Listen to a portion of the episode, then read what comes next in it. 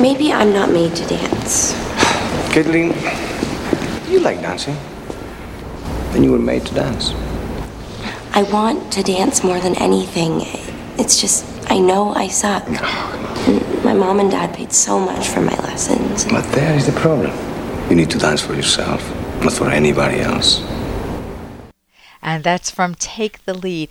And that is so true about your own life. You need to go through life not always focused on how did they want me to do X, what would they like, how did they think, not always following in everybody else's footsteps and never having your own ideas, never having your own thoughts, but just squashing them within yourself.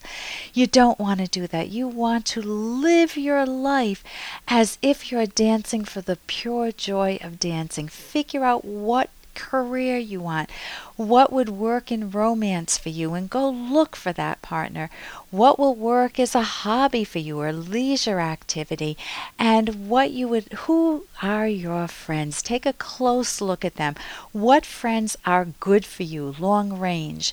Meaning they're not barflies, they're not trying to torture you and bring you down, or they're, they're not a drain on your time and your energy, but they really add to your life.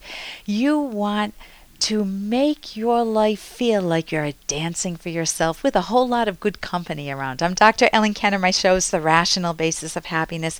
And let's go to the phones now. I'm a clinical psychologist, and we're going to talk with Dominic. Dominic, you have a relationship question? Uh, yes, Dr. Um, I'm currently not in a relationship, or we haven't been for about six months, but we've been off and on. And I just seem to keep making the wrong decisions. I'm not really good at showing my emotions. How so old? How old are you? Twenty-five. Twenty-five. Okay. And you dated this? Are you interested in this woman? Uh, yes, yes. We've we dated for about a year, and then about six months ago we called it off. But we've still been seeing each other kind of off and on. And then just recently, I um, we got into an argument, and so we stopped talking. And I'm just really tired of being off and on, and I want to just try to get back to where I once was. Okay, who were you when you say you want to get back to what? Who you once were? To, to being happy.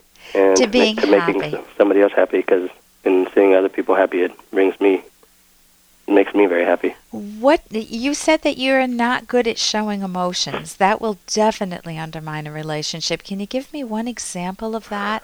Um, like when we're when we're arguing, um, I try to make things right by buying gifts or just complimenting and complimenting and complimenting, trying to show her how I feel.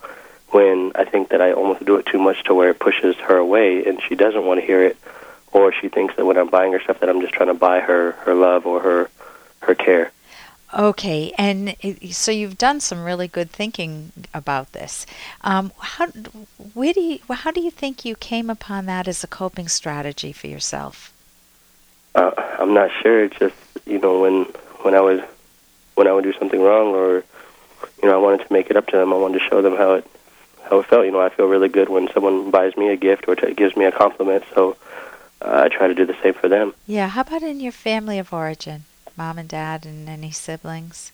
Um, when you when when arguments went on, how did they get resolved? That you know what uh, that's exactly pretty much how it would happen with my mother and father. You know he if he would get into an argument with either us or my mother, you know, it was always his way, I guess, of showing us how that he cared by just buying us something or just giving us, you know, giving us a, a, a physical, a material present. Yeah, you smiled when you said that. You had a smile in your voice. yeah. Why is that? Yeah. Yeah. That's true. What was the smile in your voice? Just because uh, that's I was kind of thinking that when you said where did it origin or, the origin come from, you know, it's it it stemmed from I guess my parents from seeing that, and you know, my dad usually got my mother back or you know got us happy when he would get us stuff. So Okay, so you want to have a lot of empathy for yourself. You saw dad using a coping strategy. Did it work with mom? Did she melt in his arms? or Um, did she feel like it pushed her? Did, did you observe that she got felt pushed away and she felt like he was trying to buy her? I, I don't think she, felt like that. I think it actually made her happy to see that he cared. But you know, for us as kids, we kind of saw it differently. How did you feel? Um, just that, like he was probably just trying to buy it. Okay, so the same principle. It's very difficult to change a strategy if you don't identify it. You did some very good work just now identifying it. And that means that you can catch it. You can smile with your girlfriend if she's willing to consider it again. Yeah. And you can, instead of the gift, what did you really want from dad? Um, usually just like a hug or I guess something. Interesting. So if you try just a hug, and there's another, uh, I would put a little twist in that. I would give a hug and a listening ear. What I want most when I'm feeling misunderstood is to be listened to. I want my partner not to say, yes, but, yes, but I did this, but you did this. You know, I don't want them to shoot me down. I want them to be there in the moment with me and say, so t- let me help me understand how you're feeling right now. It sounds like I it sounds like you're feeling really hurt. Y- Tell me what is it that I might have done that made you feel so hurt? And she may say, Well, you screamed at me, you yelled at me, or you didn't listen to me. And you say, Can you tell me a little bit more about that and how what I could do differently next time? It's like you ask for information. How might I how can I work with you as a partner that works for you too? Yeah. Yeah. So where the, she has she cut it off permanently with you? Excuse me. No, it's uh, kind of just we'll take it one day at a time thing right now. So if you try to listen, there if you get books on communication skills, there's a book Couples Skills by Mc, M, McKay and some other authors. You can go to my website drkenner.com and take a look at the books. But these are skills that all therapists teach, and you can get them in self-help books too. And you need to know how to listen. If you if active listening, let's say that you're uh, let's see if we have time to do this. If you're angry with me um, because I stood you up, I was I'll be I'll be a fill in the blank girlfriend, and you're angry with me.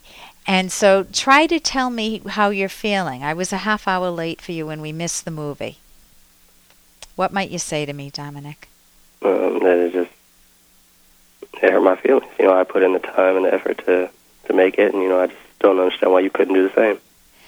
You know, I can see you're really hurting, and I, I try. See, the minute I start talking about me, how are you going to feel? I tried to rush, but you know, I couldn't help it. There was a lot of traffic. Can you hear my voice changing? Yeah. So right there, I broke the connection. But if I go a different route, you know, honey, I can hear that, and I hate it when I'm stood when I'm when people are late for me too. I will really make an effort not to let that happen, or at least to call you right away if I get into traffic. I actually wasn't in traffic. I just I just decided to wash my hair last minute, and I was running late. How do you feel now? A lot better. Isn't that interesting? And I didn't even have to make up any lies. When people make up lies, we read right through them. You know, the big traffic jams or whatever, or I stopped for coffee. I knew it. I appreciate it when, if a client's late for me, they tell me the truth. I really value that. Even if I don't like what they did. you know, I went for coffee and then I did this and then I did that. But I, I loved their connection, their relationship uh, to themselves. They focus on facts. That they don't try to jury rig everything and lie and tell these little white lies. I think those are very damaging. So I think if you learn what's called active listening, you could probably even Google it and get some information on it. I think you will be a dynamite partner for some woman, if not this one, some other woman in the future. So thank you so very much for your call, Dominique. Thank you very much. Okay, I'm Dr. Ellen Kenner, and and you're listening to The Rational Basis of Happiness. です。